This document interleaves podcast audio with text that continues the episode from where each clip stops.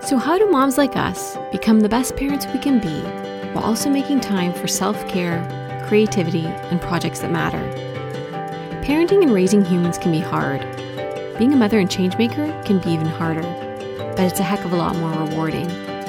With the right mindset, support, and systems in place, moms can have a huge positive impact on the lives of their families, communities, and society as a whole. Unfortunately, and still to this day, cultural norms and traditions try to pigeonhole us into one role or another, perpetuating feelings of mom guilt when they shouldn't be there in the first place. Hi there, I'm Roy Loy, host of the Insider Mom podcast. Each week, we'll be covering topics and inspirational stories that aim to help mamas break through barriers, release perfection, cultural norms, and mom guilt to become the women, parents, and changemakers we're meant to be. So take a deep breath, relax your shoulders, and let's dive right in. Hey there, I just want to let you know that this week's episode is a rather short one. It's not an interview, but in it, I share some topics that I thought were pretty necessary to discuss. So if you get the chance, have a listen.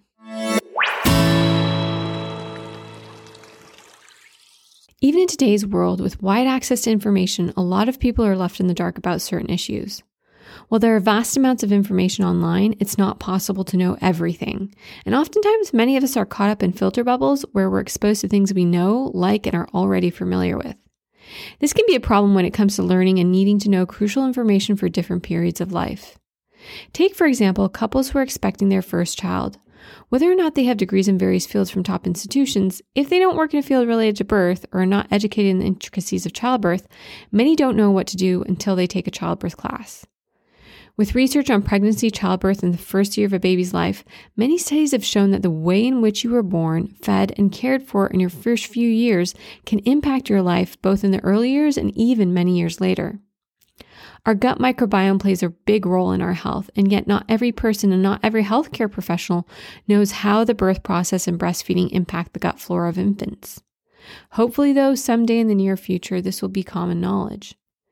Becoming knowledgeable about these topics means healthcare facilities can update their practices and protocols to support birthing and breastfeeding parents, and parents can make more informed choices. And we'd probably see more hospitals that are designated as baby friendly according to the WHO's BFHI guidelines. Many people often assume that if a person has a specific title, for example, that of a general physician, that they know all there is to know about human health. And while doctors go through rigorous and lengthy training in medical school, not all have the same specialties, views, or knowledge. For example, many briefly learn about nutrition but aren't specialized in it. So a person needing nutritional guidance might not receive the in-depth nutritional support from their doctor, but might be better helped through visiting a nutritionist, or perhaps a physician who has received specialized training in nutrition. Also, not all doctors, nurses, and healthcare practitioners receive in depth training on fertility and genetics. Geneticists or fertility experts that are specialized in their areas can greatly help people who are looking for specialized care in each of those areas. Problems arise when people make judgments and spread misinformation within communities. Throughout history, people have been doing this and it still continues to this day. Genetics is a complex field and not everyone receives in depth education in it. Both dominant and recessive genes can be passed on to individuals, and that's in part why humans can be so diverse. Parents, for example, with brown eyes often have kids with brown eyes, but if they carry genes for other eye colors, they can have kids who have different eye colors. Another example is regarding blood type. Parents with phenotype A or B can have a baby with type O blood. You would have to look at their genotype. Are both parents' genotypes AO? In that case, their baby can end up having type O blood or type A blood. The increased knowledge about the human body has allowed for many advancements in medicine. However, this doesn't mean everyone has access to the same information. In the past, in various cultures, albinism was misunderstood and often feared. Albino individuals were often cast aside as being cursed or the product of witchcraft. People didn't know it occurred due to a genetic condition causing the absence of pigmentation in their bodies.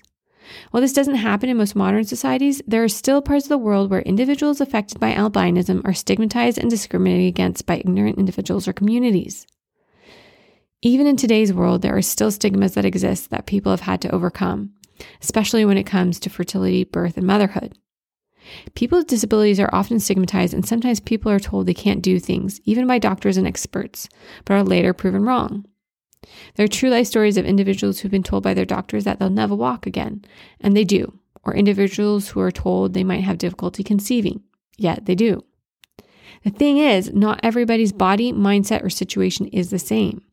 Also, not everyone cares to do more research and become more informed. Some choose to remain uninformed or to misinform others, and we can't force others to open their minds. The only thing we can do is to educate ourselves, constantly be learning, and when issues arise, to present what we've learned to professionals, healthcare providers, or families we work with. Research is increasingly showing that the way in which we were born and how we were fed impacts our lives. Advancements in the study of the microbiome and epigenetics is showing us that our internal environment and our overall body is affected by what it gets exposed to. As moms, becoming informed can help us make decisions that will benefit us and our kids.